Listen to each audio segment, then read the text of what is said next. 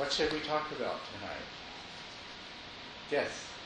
Uh, lately, during meditation, I've, I've been thinking more and uh, observing the uh, sensation of breathing less. But this evening, I uh, I kind of stumbled into, I, uh, I guess, watching the back of my eyelids for want of a, a better description, and I noticed that it seemed like it was easier for me to to get back to the breathing. if, it I could while I was doing that, you know, I wasn't paying, you know, trying to do that, but uh, I, I could observe my breathing even while I was doing that, and it sort of took took the space of where I'd been thinking, and I don't. I, I mean, is that temporarily a, uh, maybe a reasonable thing to do. I don't don't think it would be a good thing to do for a really long time, but anyway, uh, that's what I noticed me doing, and it seemed a little better tonight. Well, what you'll find is is that uh, the the thoughts in the form of the inner narrative will find a way in, so that that's probably not going to last very long that this is going to be effective. But what I would say is that uh, there's a general principle here, which is you have a limited capacity for what you can be consciously aware of at one time. And the uh, more you utilize that capacity for sensory awareness, whether it's the sensations of the breath or anything else, or if it's the sensations of the breath, in addition to observing the back of your eyelids, that is going to leave less uh, less capacity for thoughts. But the, that is, as I say, it's only a temporary thing. The thoughts will find their way in. Uh, we use there's a variety of ways that we can make use of this fact, though, at different times in our practice. Uh, and there's nothing wrong if you find that it's working for you to, if whenever you feel like it's helpful to you, to go ahead and do exactly what you said, uh, to simultaneously observe the sensations of the breath and what you see in the back of the eyelids until some of the noise in your mind calms down. But then try to go back to uh, observing the breath. And just regard this as, as something to uh, try out, to uh, play with a little bit, and then to let go of. Because uh, we're not really looking for more and better tricks for making the uh, mind uh, quiet down that's something that's going to happen in the natural development of, of the meditation. First, we want to uh, develop the skill in not losing the awareness of the sensations of the breath while allowing whatever thoughts happen to be coming and going to come and go. And then we want to further refine that skill by whenever we find our attention being drawn away to those thoughts, to bring it back to the sensations of breath. So what we're doing is we're developing the, uh, the ability to sustain our attention stably. Uh, as we progress, we'll find that once we've succeeded in doing that, then we can undertake to eliminate the thoughts that are in the background, not through trying to make them go away, but actually through using practices very similar to what you're talking about. Uh, it, it's a technique called experiencing the whole body with the breath. And you get to the point where uh, you don't allow your attention to drift away from the sensations breath, away from the meditation object, to the thoughts that are there. And you uh, are, you are able to sustain that focus. Then you say to yourself, well, I guess it's time to see what we can do to quiet the mind down, the, the background noise will already have subsided somewhat. But one of the ways that you can can get the constant mental chatter to stop is to do a practice called experiencing the whole body with the breath. So you're still using sensations of the breath as you focus, but rather than restricting them to a small area at the tip of your nose, you expand that to uh, progressively larger and larger areas of the body until ultimately you are observing the sensations of the breath in the entire body. And this has the, the, the way that this works is that it takes so much of your conscious awareness to maintain that awareness of the breath continuously over such a large area that there's literally no room for thought. And then after you've done this for a period of time, you can bring the focus of your attention back to the tip of the nose. And what you'll experience is, oh wow, this nice, really quiet period with no thoughts. This is wonderful. The thoughts will start to come in again. And you can keep repeating this. And each time you repeat this, you, you, the mind will get calmer and more and more quiet. So uh, it's something that we can use to help bring that about. But don't jump the gun. Don't get ahead of yourself until you're at the point where the tendency of the mind to go towards a thought or towards a sensation has been mastered so that you can keep your attention focused in spite of the distractions that are taking place. Uh, you don't need to start concerning yourself with making the thought stop. And then what will ultimately make the thoughts stop, it's a result of training, of course, and this method I just described helps quite a bit. But ultimately, what makes the thoughts stop is that you consistently disregard them. Is through consistently disregard them, regarding them, that, that eventually they slow down and uh, they don't stop entirely, but they become fairly infrequent and they're just like kind of quiet whispers somewhere in the background and they're not no longer the source of particular distraction to you. But you've discovered this is this is what I was talking about earlier. Every time you meditate, it's an opportunity to discover things. You discovered that by attending to two sensory phenomena at once, that the thoughts stop, right? Is that yeah. That's a great discovery. It's a wonderful discovery. Uh, I, I think that it's been that discovery is one that is made by probably all meditators sooner or later. We, we find that, yeah, that's uh, the one way to, and, and I really, I alluded to that before we sat too. I said, when the mind's really overactive, put your attention in your body. Uh, can, you can only pay attention to one kind of thing at a time, and even if your mind goes back and forth, you can you can exclude one through uh, focusing on another. So, very good observation.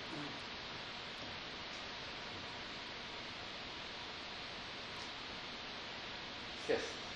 Could you expand a little bit more on introspective awareness? Because um, that question keep pop, keeps popping Mm. up. You know, when I'm meditating, like, um, okay, who's concentrating? Yeah. And then the answer keeps being, oh, it's just concentrating itself, or mind concentrating itself. But I'd like to hear more. Yes, yes. Okay, Shelley. That's that's a very good question because it is such an important thing. Uh, the question is, the, uh, could I speak more about introspective awareness? Because uh, now, how did you use? You said that you're meditating and, and the thought comes up. Who, who's doing this? Yeah, who's, who keeps redirecting the, who Mhm. keeps concentrating, or who's trying to concentrate, or who Yeah. keeps directing the attention back to the breath? Who, who is doing this? Yeah, that, that's a wonderful question, and uh, when you find the answer, it's a wonderful realization as well. Introspective awareness really is how you come to that place of uh, really being investi- able to investigate that question and come and, and to find the answer. But just to speak a little bit about introspective awareness and what what we mean by it. Um, it is the present awareness of what's actually taking place in your mind in the moment uh, to the degree that it can be known. And the fact is, most of what's going on in your mind is invisible too, to your awareness. But in terms of just knowing what's happening in your mind right now. So when you realize that your mind has wandered, that's introspective awareness. You've gone from object awareness, whatever it was that you were thinking about, and you are absorbed with that object and lost in it, to introspective awareness of knowing what your mind is doing. Oh, my mind is engaging in this thought. it also involves knowing what you intended to do and that this is not what you intended to do. It's about understanding the appropriateness of what you're doing as well. It is a higher level of awareness and understanding that is focused internally. And so then, as you go along in your practice, it is introspective awareness that alerts you to the fact that perhaps you're paying more attention to a particular thought or sensation than you are to the meditation object. You know, you're sitting there and you were focused on the sensations of the breath. Your uh, introspective awareness may have begun to lag to such a degree that your attention shifted so that now you're still aware of the breath, but you're more aware of the pain in your ankle where it presses against the cushion. So, but introspective awareness will arise again, and you will realize that, oh, I'm now focusing, I'm just barely aware of the sensations of the breath, and I'm paying a lot more attention to the sensations in my ankle, and, maybe also notice that, and there's a lot of thoughts starting to bubble up about those sensations in my ankle. But it's introspective awareness that, that that's, that's how you know what's going on and that you know that what you need to do is redirect your attention back to the sensations of the breath. And this becomes more and more refined. Earlier on, it's a sporadic thing. It arises and, and uh, uh, it arises unexpectedly when your mind is wandering. Uh, but when you have more continuous attention, you can invoke it. You can sort of remember every so often to just make sure that you know what's happening. Are you slipping into dullness or are you starting to become distracted? It does, after a while, start to become continuous and automatic. And that's, that's where you want to come to be with it. Uh, as it develops and becomes continuous, then you can, while, while you are continuously observing the sensations of the breath, also be observing what's taking place in, in your mind, in, at least in the part of your mind that's exposed to the light of consciousness in the moment. Uh, you, can, you can become aware of the state of your mind and the activity of your mind and the competing things that might be going on in your mind. In that state, you can also entertain a question like, who is doing this without losing your focus on, on the sensations of the breath. And now, if that, if that question is discursive, it's going to take you away from the awareness of the breath. And you won't find a clear answer. But if that question can be not a discursive thought, but rather just a kind of awareness, and this comes when when you've held it for long enough, you, you'll, you'll be aware of what is present in the moment. That, and, and what you'll find is in the sensations of the breath, that's all there is, is the awareness of the sensations of the breath. And to, to look for who is directing the attention or to look for who is uh, experiencing the sensations is very, it, has the same feel as trying to see the back of your head. You know, it just, it's, it's, there's no way to, to quite do it because the very idea of a who that's that's deciding or a who that's experiencing is ceasing. It, it, it involves the cessation of the experience that you're actually having. and the replacing of it by another one, which is uh, of a different quality. Whereas the sensation is, it's sensation. It has that concrete realness to it, the sensation. But as soon as you start pursuing the who's doing this, what you uh, what you discover is that you're now going after concepts and mental constructs, and, and, you're no longer in that same realm of, of solid sensory experience. The other thing that your introspective awareness is really useful for is looking for the intentions. I mean, there's these two aspects of, of this sense of, of, of a who, someone in here. You know, there's the little guy inside looking out through the windows of the eyes, right? That's that's the experiencing one. But there's also the little guy in here that's making all the decisions and in charge. So we can go and look after that one too, and that's a very interesting one very important one. If you, if, if, if you can exercise introspective awareness, if you've learned to have this, you let your mind do its thing while you watch what it does. So, uh, then you start looking for intentions. And you, what you discover is that intentions are just like thoughts and sensations. They just seem to arise out of nowhere, there they are. You know, so uh, you'll realize that you're paying attention to the sensation in your ankle. And if your introspective awareness becomes quite strong in that moment, you can watch to see what happens. And there will be this sort of moment of there's an awareness that uh, you're supposed to direct your attention back to uh, the sensations of the breath.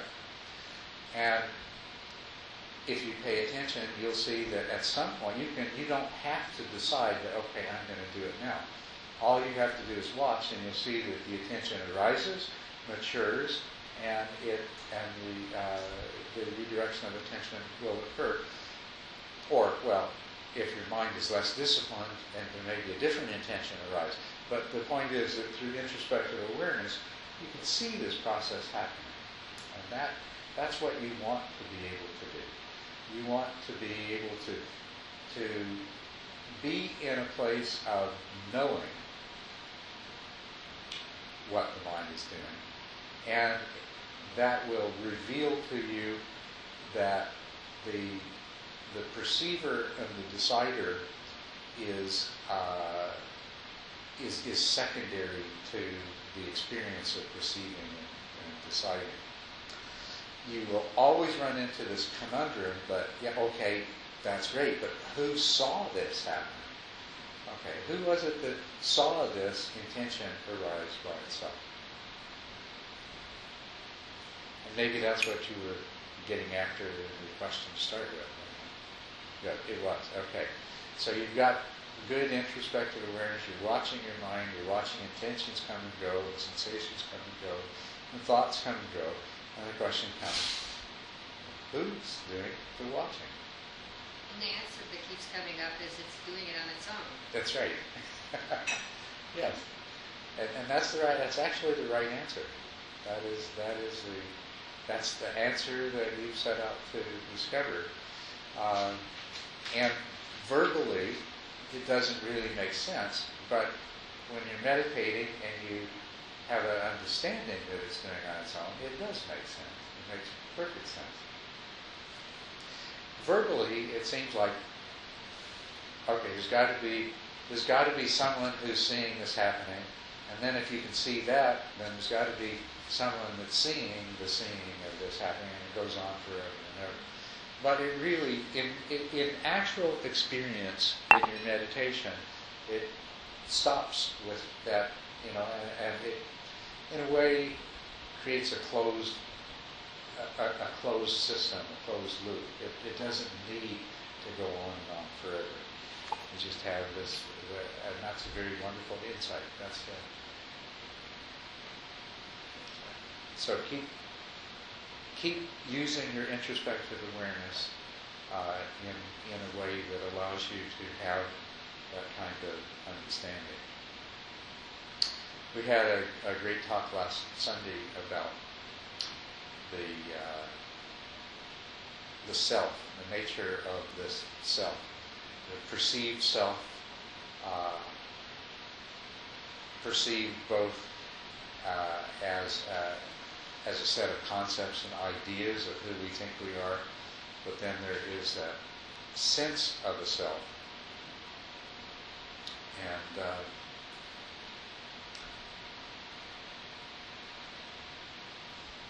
coming to realize that that is is that that both the idea of the self and the feeling, the sense of being a separate entity are are constructs of the mind.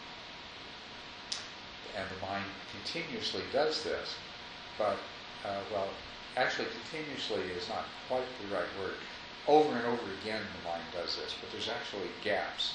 This the, the selfhood that we think is continuous, when we examine it carefully with introspective awareness, we find that it's not continuous. It's, it's discontinuous, and it's not unified. It's actually uh, splintered into many parts. Yeah, it's very helpful. Thank you.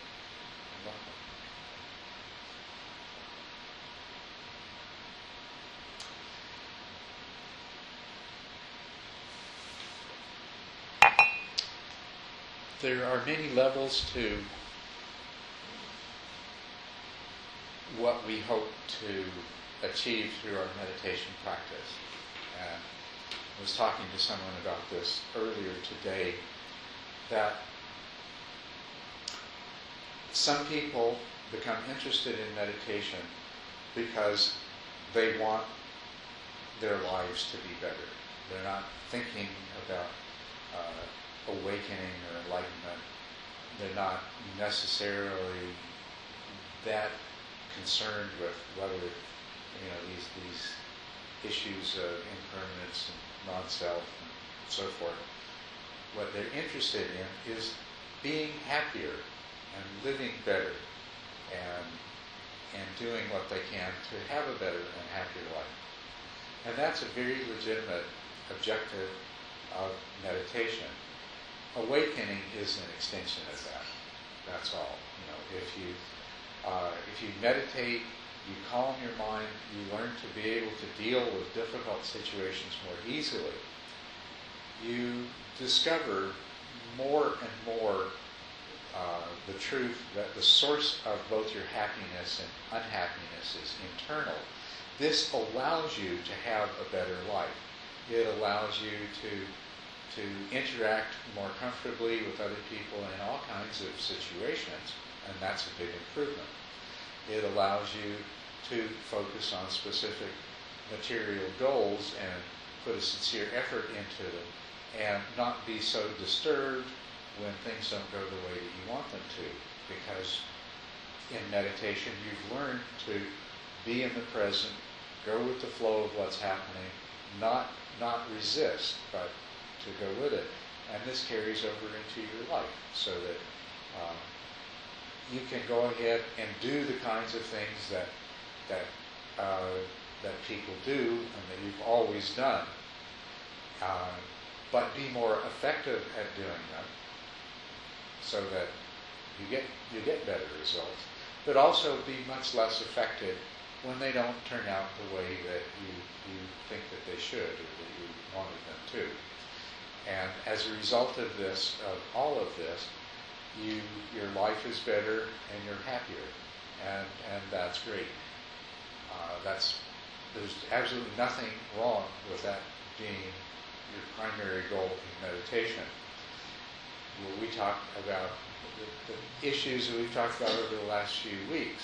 That to awaken means to overcome a fundamental delusion that we have, the delusion that we are the separate self, and the delusion that the world we live in and the objects that we have learned to rely on for our happiness are actually projections of our mind. But we have to overcome that delusion, uh, that awakening, in order to achieve uh, a much greater happiness. But that's really an extension of what I was talking about earlier. It's, it's just carrying it to the next level. We use introspective awareness. It, it is maybe the most important thing about all of meditation is introspective awareness. The calm that we develop is very good. The peace of mind that it gives us and the way that it decreases our reactivity in the world. These are all very good things. But the most valuable thing that you can obtain from your meditation is to have more introspective awareness. Because no matter what the goal of your meditation is, whether it's to be happier in ordinary life, whether it's to be able to cope better with the situations that you find yourself in, or whether it is to realize uh, these fundamental truths that lead to awakening.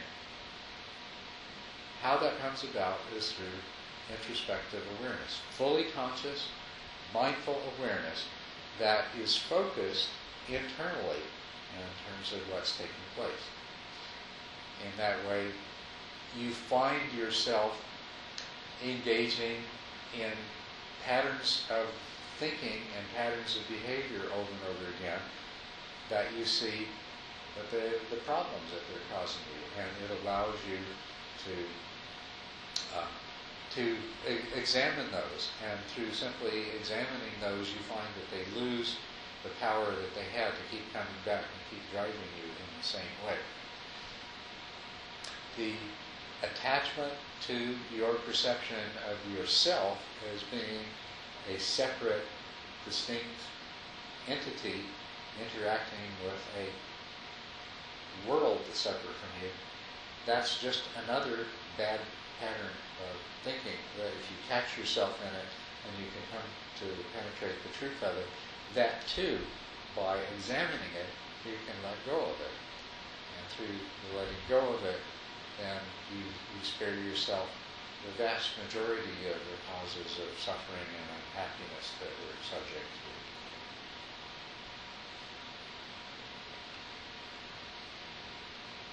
So,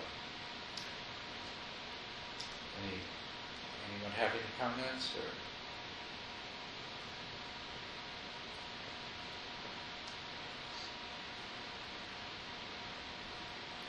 So would you write down your, um, your discoveries after a meditation, or is there a danger of getting too, um, too attached to that? Well, there's nothing wrong.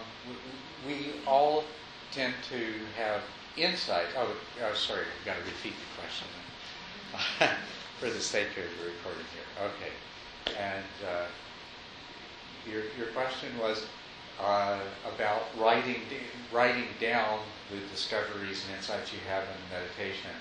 Uh, whether that's a good thing to do or whether maybe it's not because you become attached to it. Uh, we all have insights into various aspects of, ourselves and our nature and things like this, and they come up in meditation.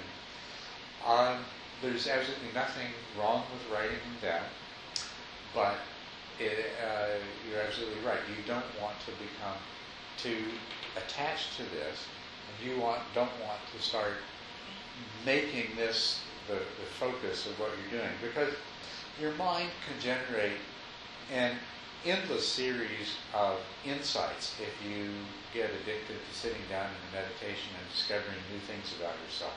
It can do that, you know, without end. Um, there's nothing wrong with writing them down.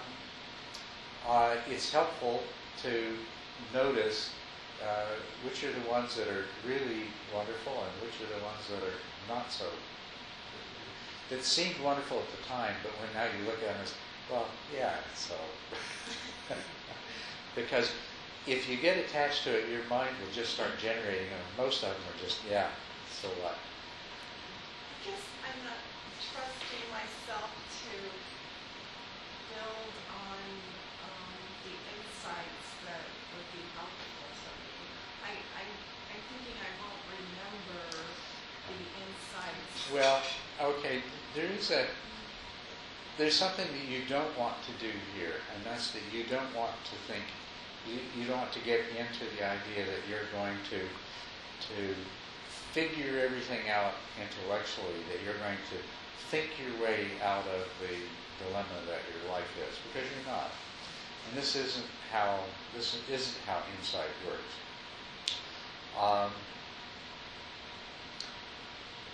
we discover things, and some of those things are worth pondering more deeply. But the most powerful thing about mindful awareness is that focused awareness resolves problems without you needing to think about them and figure them out. The way it does it, well, you're an insight that you can write down is in a it, it's a in a conceptual form. It's a verbal conceptual form. It's a symbolic re- representation of a more immediate truth that underlies it. And at that symbolic conceptual level, you can continue to elaborate without altering the truth that all this elaboration is about the original insight that you came that, that you have, and often case, it, it's it, it, it's very often the case that if you continue to observe what's happening in your mind and the reactions and things like that, that the understanding keeps going deeper and, and it goes to a simpler and more fundamental level. And the changes that take place, the desirable changes that take place are at the deeper fundamental level and they are the result of that of that observation and, and that understanding. They're not the result of thinking about it and figuring things out afterwards. I mean, of course, there is a place for figuring things out. There is a place for, you know, you can have insight into something about the way you run your life that needs to be changed. And then you can think about how to change it, and that's a really good thing. But if you have an insight into something about the way you are, then keep being mindful of that whenever it arises. And that mindfulness will take you to a deeper understanding of why you are the way you are. And when the mindfulness gets to the root of it, then what happens is your conscious awareness is like this, this brilliant light that illuminates this fact. And those deeper parts of your mind that have been causing you to be in this way, you know, at an unconscious level, they have created this as an aspect of your personality and who you are. But now they're seeing through through the illumination of, of fully conscious awareness these these deeper parts of your psyche that are responsible for you being that way become uh, the way I imagine is they become informed. They, they, they sort of wake up and they realize that, oh wow, this thing that I've been, this way that I've been making us be all these years isn't really working. Gee, I shouldn't do that anymore. And then it just kind of stops all by itself. It's wonderful. And, and you don't, that's not a thought that you have, and you don't see that taking place. All that you know is, uh, uh, in terms of your conscious experience, is that you've examined with full mindfulness. And the more you've examined, the more fully you've understood it. And with the understanding of it, there is a shift. There is an inner change, and you're no longer so prone to keep repeating the same thing. So, in observing and not, and just being calm and staying aware, that, that's my focus. Yes, that's what you want to do. Yeah, that's that's the primary thing. But there is nothing wrong with making notes of the of the great ideas and realizations that come in meditation. But examine them critically and don't get addicted to having them because you can do that. That's called the trap of the insights. And it happens just about the time your meditation gets to be pretty stable, you know, and you can sit there and your mind doesn't really, your mind never wanders and you're really focused and whoo, this really clear understanding of things just kind of pop up. And of course, the urge is to not wait and write them down after you finish meditating, but get up right now and go write them down. They come up, they're good, take them for what they're worth, but if you become attached to them, your mind will generate them endlessly. And some of you may have had this experience too, is that when a great insight comes up, you, you, you, your meditations have been going really well, and you're able to sit for a whole hour without your mind wandering, and a great idea comes up, and it's so great that you just go ahead and you think about it and do, do whatever mentally you need to do with it, and then you get finished and you say, oh, well, I'm going to go back to my meditation now, and there's just, you can't do it. It's just, you, you, you, you, your mind has shifted to such a totally different place that you're just starting all over again. You just can't go right back into it.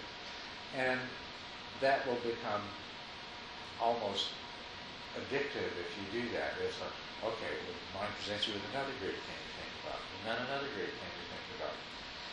And one of the things about um, psychoactive drugs, people have wonderful insights, and then they write them down, and then they look at them afterwards, and they come down, it's like, why on earth I thought that was so important? and that's the kind of thing that you will start having in meditation if you get into this trap of insights. Your mind will just present you with these things, and they come colored with the emotional sense. And, and, and, this is really good if you get to the place of saying, okay, there's the idea that comes up, there's the, the quote, insight, and the emotional flavoring of it. And it's not that the emotional flavoring of, oh, wow, what a wonderful idea this is, is intrinsic to the insight. It's not. Your mind learns to cover every color every one of its ideas it comes up with, with the flavor of, oh, this is wonderful and you're just like somebody, you know, on a psychedelic drug, having these wonderful ideas, you know, and so you record them and write them down, and then when you come down, it's like, why on earth did I think that was so important?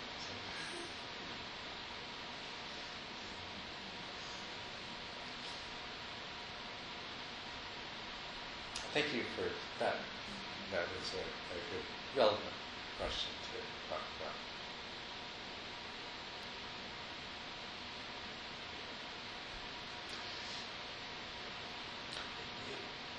Yes, Adam.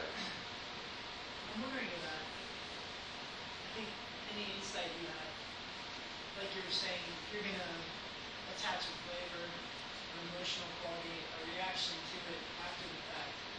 But I'm wondering, just because of some stuff that's been coming up since the retreat I just finished. If, if you, I guess. Sorry. I'm wondering because of some of the stuff that's coming up since the retreat I finished. Um, is, it ever the case that you'll have an insight and maybe it's not profound, but there's some truth in it, and it doesn't feel like it arises out of discursive thought, but it's really dark, like it's just an unpleasant truth. Um, and for me, there's some that have been really sucking the energy out of my faith, my confidence, in practice, Mhm. and in the path in general. And I know there's probably something deeper under this that can kind of uproot it, or maybe there's some truth to it and it's valuable. But I'm wondering how to some techniques in the moment to detach myself from kind of the uh, intensity of the emotion that that I, I I've, I've I've gotten bogged down in these these thoughts or these insights. I can't quite call them thoughts because they seem more powerful than that, but maybe they really are just thoughts that had such a strong emotional charge that I thought they're insights. I don't know, but I guess the question, good luck repeating it, is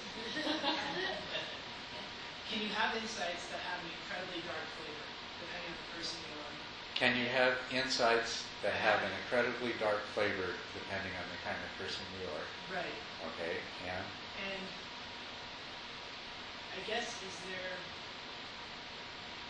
is there a way in the moment when it just feels so overpowering to detach yourself from I guess just the, the negative energy that that, that that puts in the body and in the mind. okay, is there a way to keep from being overpowered by the uh, the, the negative energy or the emotional force that Yeah. comes along with it? Yes. So, uh, well, first of all, a lot of dark things can come up, and, and it's not unusual for them to come up in meditation. Uh, so just, I'll, I'll give you an example, and this may not have anything to do with the kind of experiences you're talking about, but it's not uncommon for people when they're meditating to have sort of a visual experience arise of, of some something that is absolutely horrible and disgusting. You know, uh, could involve some kind of grisly violence or, or you know whatever, and it will arise with. Uh, the natural reaction is where did that come from? I can't believe I had that in my mind. Okay? And it's obvious that you did have that in your mind.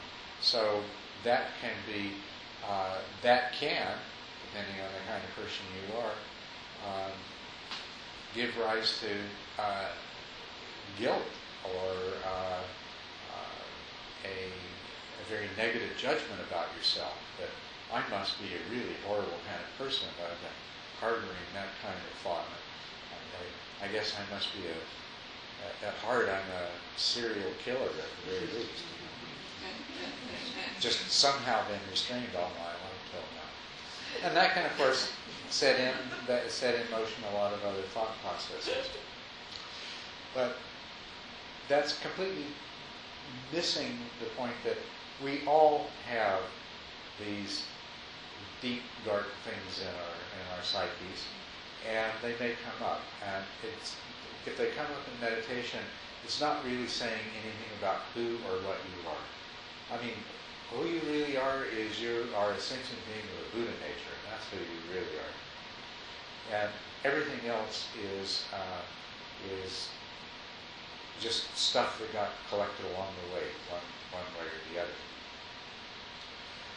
But all kinds of dark things come up. Dark emotions, dark memories of things that really happened or that we really did. Uh, so those things are there, and they'll come up. The, the proper way to deal with any of these things is just to observe them as just another phenomenon, just something else. They're really no different than wondering what's going to be for lunch. In their essence, it's only what we make out of them that makes them different. They come with a big emotional load, though, and that's the other part of how do you keep from being overwhelmed by the emotions that come up with them. And that can be extremely difficult. Um, they they always tend to have emotions. I mean, you probably wouldn't call them dark if they didn't have these kinds of emotions with them. And um, well, if they're a memory, then that uh, that emotion can be particularly painful. If it's if it's something that is actually part of your history, uh, that makes it a lot worse than some vision of something that you can't imagine how on earth it got in your mind, because because there's there's kind of a direct sense of, of ownership of it and so forth. But you don't you don't want to identify with it. You want to stay in that place of, okay, my mind's producing this mental state now, and I'm producing this idea and this emotion. Isn't that interesting? Uh, the answer is no, that's not interesting. I want to go away. That's, that's the open-ended, that's. Yeah, it, it comes up, and, and your, your reaction is, yeah, is do you want it to go away? And it takes practice. You, you, you have, it, have to learn to let these things be and, and let them go. You know, and that's, that's the formula. Let it come, let it be, let it go. And that's really easy to say and very, very difficult to do because you naturally want to identify with the emotion. Your mind naturally wants to think about whatever it is that came up that's disturbing, wants to analyze, uh, wants to. It, it, there's so many different ways that it can go. Your mind may want to judge, or your mind may want to justify, or you, you know, uh, your mind may want to to punish you, or your mind may just want to avoid this and get rid of it, you know. But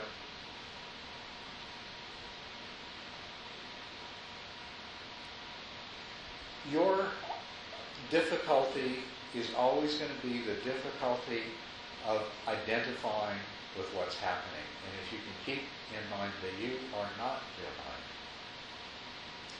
and that your mind is this enormous complex of processes that can generate all kinds of things, uh, that has stored all kinds of unpleasant memories from your past. And it's, you know, its contest, contents are vast and, and, and most peculiar. And so your mind can, in the peace and quiet of meditation, present the most bizarre kinds of things. If you can just remember that, that this is just a product of mental processes. It's not me. It's not who I am. It's not reality. Uh, it's, it's not some, some self-existent reality. It's merely another phenomenon arising. Very difficult to do, and it takes some practice. And, but if you're lucky, you'll have this happen just the right number of times for you to get to the place where you can remain unattached and let it come and let it be and let it go. Emotions are the same way. It's when you identify with it. When I, I am disgusted by this thought, or I, I am afraid, or I am angry, or I am guilty, or I, you know, whatever, whatever the particular mental state that it is. Uh, your, the root of your problem is identifying with it and saying, I am this, rather than seeing it as something that has arisen, allowing it to be until it's ready to go away. And it's not easy, but it, it, it is something that uh, if you, the more clearly you understand that the the necessary response is one of objective, non-judgmental uh, acceptance of whatever it is.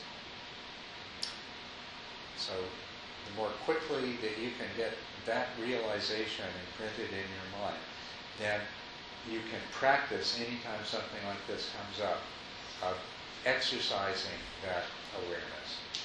And it doesn't matter that you don't always succeed. It really doesn't.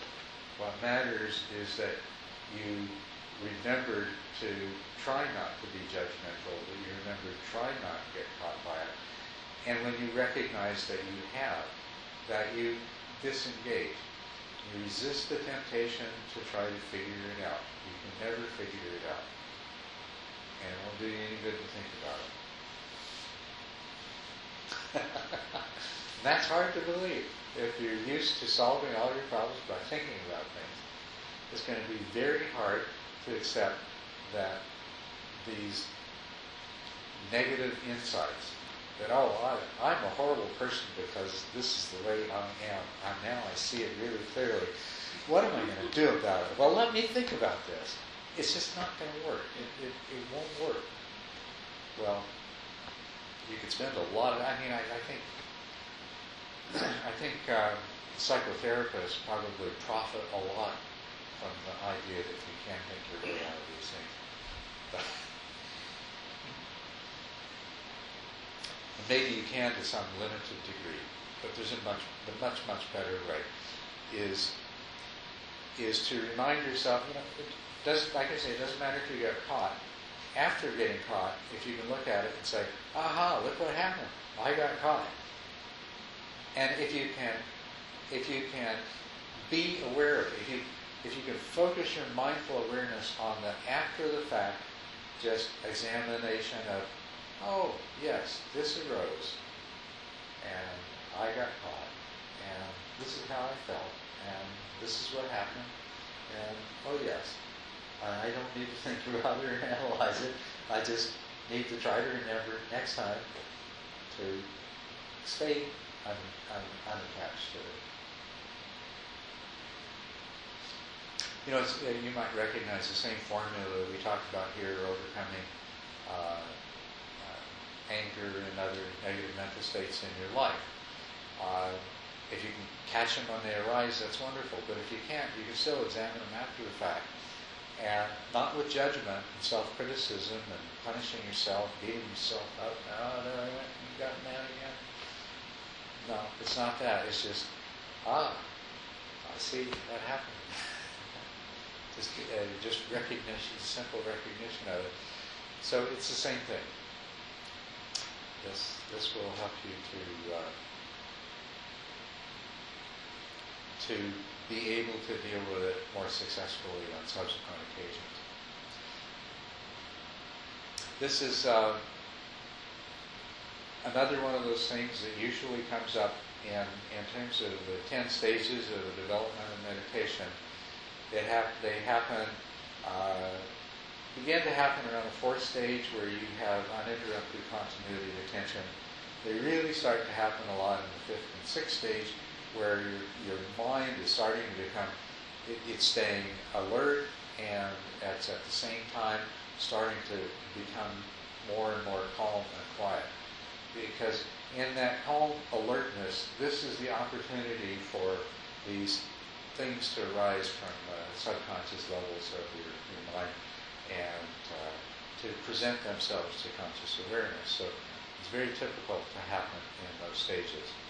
Uh, the, the track of insights and visions. And insights are not the profound insights into the true nature of reality that uh, we're trying to discover. The, tra- the insights that are the trap are these sort of mundane insights into the way we think they are, think, think we are and life is and things like that. Sometimes, though, they can be really wonderful intellectual insights, you know, into uh, uh, the uh, nature of the quantum electron or the true meaning of uh, the Buddhist doctrine of uh, no self or uh, something else like that. It can be that kind of intellectual insight too. And that's because uh, the beneath the surface of our consciousness, our mind is is always processing these uh, these intellectual issues that are part of our lives. And so when the mind becomes calm, they come to the surface and we see them, and that's why we have those kinds of insights. Sometimes they're great, but they're not, they're a trap if you start becoming attached to them. The other of these traps is uh, uh, they're more visionary kinds of things. Uh, uh sometimes in meditation you'll have hypnagogic imagery that comes up, and it will seem to have great meaning. Uh, if your mind is, if, if you can keep from sinking into dullness, you can allow that, allow your mind to open up to that kind of imagery while staying very, very alert. And uh, at that point, some people, this is the same state that shamans use. They enter into the state with drumming, things like this, in order to meet with uh, allies and uh, and uh, spiritual teachers on other planes and things like this. And so, in this meditative state, you can start to have have visions of, of beings who uh, uh, will communicate with you. And so that's another thing that can happen. If you're doing shamanic practices, that's a really good thing. If you're trying to cultivate concentration and mindful awareness, and if you're trying to achieve the samatha and vipassana that allow awakening, then as attractive and interesting as these things are, they're, they're not what the objective is. And the proper way to deal with them as a part of its practice is to set them aside, to just observe them like anything else is another interesting phenomenon that arises. And if you want to explore them separately, explore them separately. But uh, where they become a trap, a trap of visions, is uh, when you like them so much, and they're so much more entertaining than sitting and, and developing your meditation skills, that every time you go to sit down, you're waiting for the next vision to come up. And they'll keep coming up if you do that. You'll get very skilled at first getting into that open hypnagogic state that allows the images to start coming up, and then sustaining yourself right there so that you can have these uh, wonderful experiences. It's not our objective here. Not a bad thing in other kinds of practices and for other kinds of purposes, but it's not our objective here. So thank you. Your original questions have brought us to uh, to illustration of some important things that do happen in, in the middle stages of the development of, of new skills in concentration and mindful awareness. Uh, in the context that I just talked about them, this may not have been clear, but they are a part of what's called the purification of mind. There's a lot of the stuff that needs to get it needs to come to the surface. It needs to be seen and it needs to be let go of. And in the later stages of the practice, in the eighth, ninth, and tenth stages of full development of samatha, uh, the mind needs to have been purified of these agitating and disturbing residues, these, uh, how did you put them, Adam, these dark... Uh, yeah, your, your, your, your dark side. You, your dark side needs to come into the light and be illuminated uh, in order not to be a problem to you anymore. And those memories of past experiences, whether they're the terrible things that you did to somebody else or the terrible things that somebody did to you or just the terrible place that you were and the terrible things that happened, but those things, those kinds of memories uh, the, the, those kinds of psychic traumas, as long as they're there beneath the surface, they're, they're going to affect you in every day of your life to some degree or another in almost everything you do. But when it comes to meditating and when it comes to achieving the more profound meditation states, they have to be dealt with. You can't just push them down beneath the surface and make them stay there. And so when they start to come up, that's a good thing. That is the stage of purification of the mind. It prepares you to move very easily on to the next stages. So, not a bad thing at all.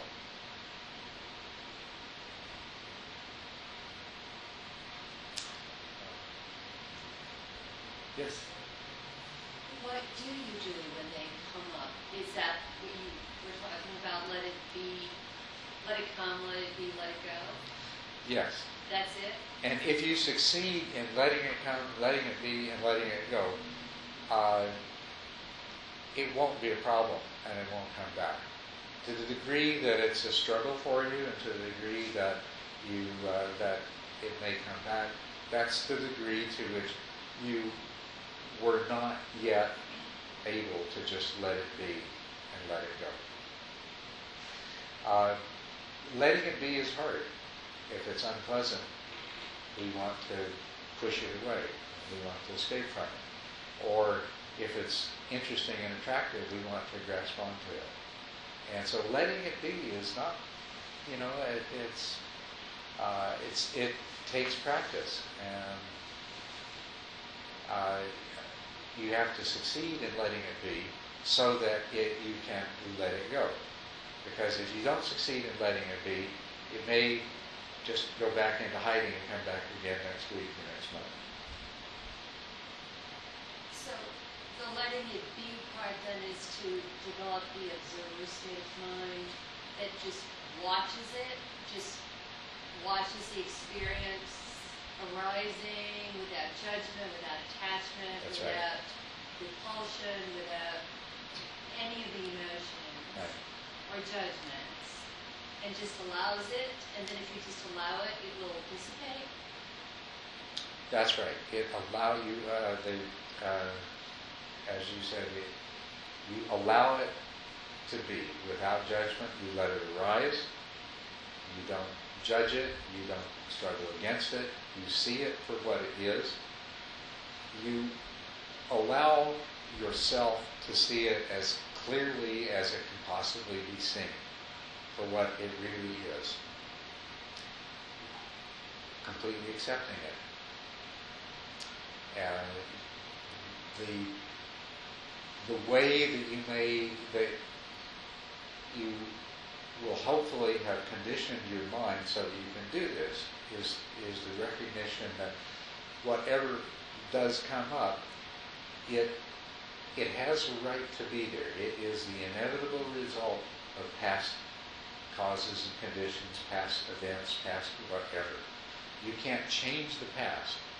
And if it's here in the present, it, it has a total right to be there because the unchangeable past is what has led to it being there. And so it, it, that's, that's the place that allows you to accept it. Um, the non-judgmental part, your mind wants to react. And it's learning to suspend that tendency to react.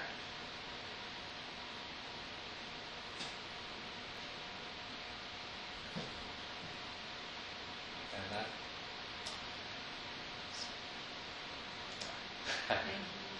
you, You, you mentioned one time, your one talk about, um, when something like that comes up, to use that as the meditation object, yes. when that, is that the, what you're talking about? That's what I'm saying. Yeah. If you're yes, if you're observing your breath and one of these things comes up, it's a powerful thing. Uh, so you you forget the breath for the time being, because this is your new meditation object. You observe it, and uh, it won't necessarily be an it. It'll be, you know, there, there may be an image, and uh, you may examine that, but then there may be an emotion, and the emotion is more appropriate object than the image. So you focus on the emotion if that's what's more appropriate. And in the course of the experience, uh, it, it may there may be other images, or there may be different emotions. Uh, you know, anger may be the first one to come up, but then fear may follow that, or, or some other emotion. It's just letting letting it unfold and just observing it without getting involved getting involved with it. And here's where the introspective awareness is really, really important because the antithesis of introspective awareness is getting caught by it. And uh, you, you want to just be able to uh, stay in, in that unattached place. So we talk about this a lot, and maybe this has made it sound. That there's a tendency to make things sound more complicated than are when we're talking about them. The simple answer is whatever comes up,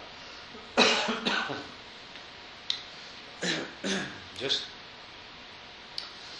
observe it mindfully, don't be attached, and wait for it to pass away.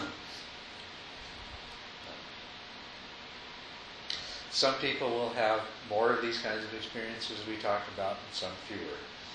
And some will be more predominantly of one kind, and some of another. Uh, and so it, it's, but it's always the same thing. your mind has to undergo this process of purification, and so whatever comes up, you just uh, you just observe it, let it have its moment in the limelight, and then let it go away. And you don't. And, and the other thing is, I'll show you that no matter how much stuff you've been carrying around, you don't have to go through all of your stuff. That's the other nice thing about it. Is it's uh, it, it's not like each little piece of stuff has to be dealt with. Uh, when you when you deal with a really important piece of your stuff in, in the right way by by just observing it, accepting it, and let that deep inner resolution take place, it somehow overflows into all the really similar kind of stuff, and so you wipe out a whole category.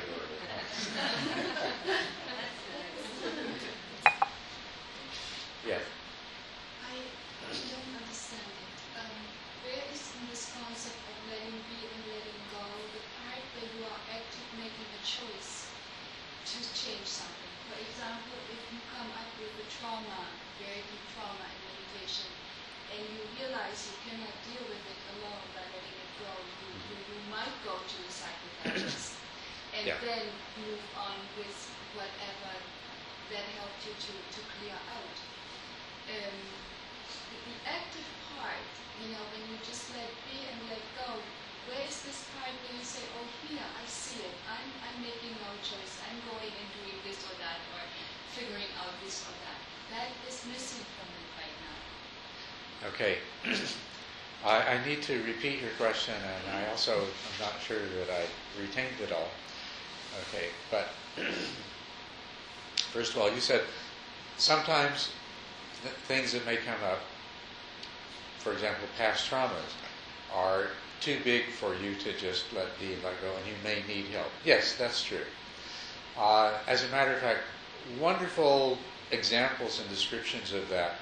This is a lot of what Jack Kornfield does. When Jack Kornfield talks about uh, Vipassana meditation, you know, a lot of it is talking about things that come up, these kinds of traumas that come up for people in meditation. He is also a therapist, and so you know, he describes, uh, I think, uh, the path with the heart, or yeah, he describes a number of different cases of of people, things that come up in meditation, and then subsequently they get help. But what you'll notice even there is it's not the typical uh, psychotherapy where you talk it all out. Basically, Jack Kornfield talks with the person enough to enable them to go back and let let the insight process, let let the, the meditation deal with it. So that was one part of what you said, but there were some more important things there afterwards. Well, it, it was related to this uh, when, when you when you find out things. Um, where is the part where you actively make the choice to change it? To Oh, where you make the choice. for example, or or uh, um, realize I um, I have to dig a little deeper and I cannot do this by myself, or something like this. Instead of just observing it, being the witness, and letting it go when it doesn't go away. For Yeah. example. Well, uh, okay, that that is a that that is a good point. That uh, the question is, how do you make the decision when you need to go and get some other help? And what I would suggest to you is that if something comes up that is really disturbing and you, have the sense that you have no hope of just uh, letting it go, then that's the time to talk about it with someone. Talk about it with a meditation teacher, and then maybe you would need to talk about it with uh, someone else or, or do something else about it. Um, I, hope that for most of you, for most of the things that come up, that you'll find that uh, you can deal with them and you you can recognize that you have the ability to deal with them, that you're not totally overwhelmed right from the outset and uh, every single time, you know. Uh, but if you if, if you do, then definitely you need you need help. But how do you make that decision? Well, it, it never hurts to ask for help. If you, especially if there's something that's coming up in meditation, ask a meditation teacher for help. It never hurts. It's always the, the right thing to do, the good thing to do. But don't underestimate your own ability to, to deal with things. Just because something really difficult from your childhood has come up, and just because you found yourself slipping into the same patterns of emotional reaction and thought, don't immediately conclude that you're beyond dealing with it. Uh, give it a good shot. Hopefully, by the time this is happening, you'll know yourself well enough that you'll have a pretty good sense right away that this is something that I can deal with myself or this is something that I can't.